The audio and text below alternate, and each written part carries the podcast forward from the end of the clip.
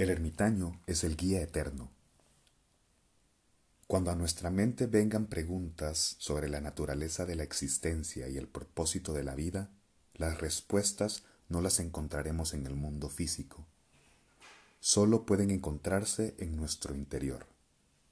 Si usted se ha elevado por encima de sus deseos y de sus emociones, es porque estos ya no le serán útiles en su viaje.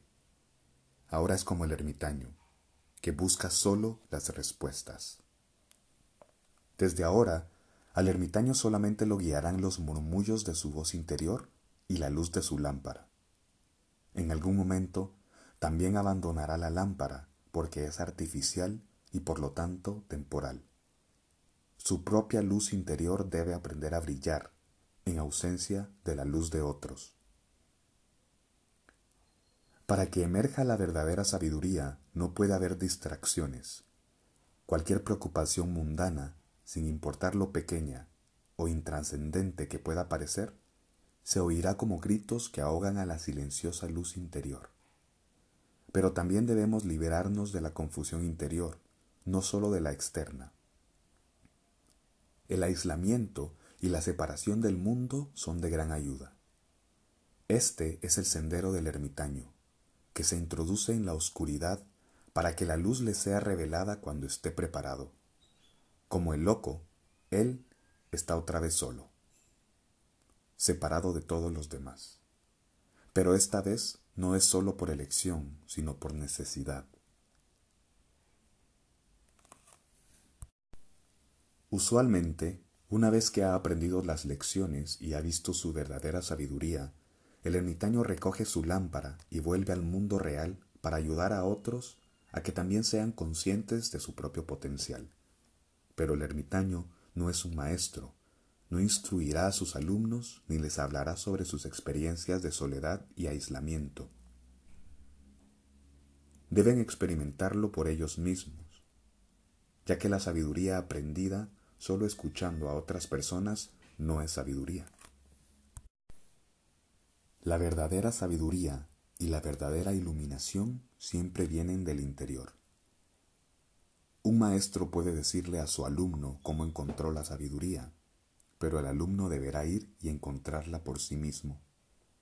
La sabiduría no se regala, se conquista con el sacrificio cotidiano y viviendo las experiencias que nos trae la vida.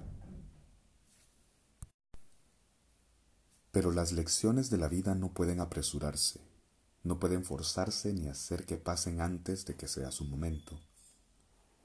El conocimiento se convierte en sabiduría a través del sacrificio. Todo lo que deje aquí, si decide seguir la llamada del ermitaño, permanecerá aquí a su regreso. Usted es el único que habrá cambiado.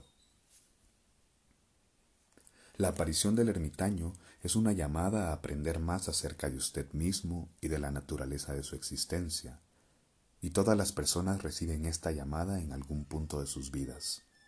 Tómelo como una señal de que sus problemas y sus asuntos mundanos pueden esperar. Hay un trabajo mayor en su interior que tiene que hacer ahora.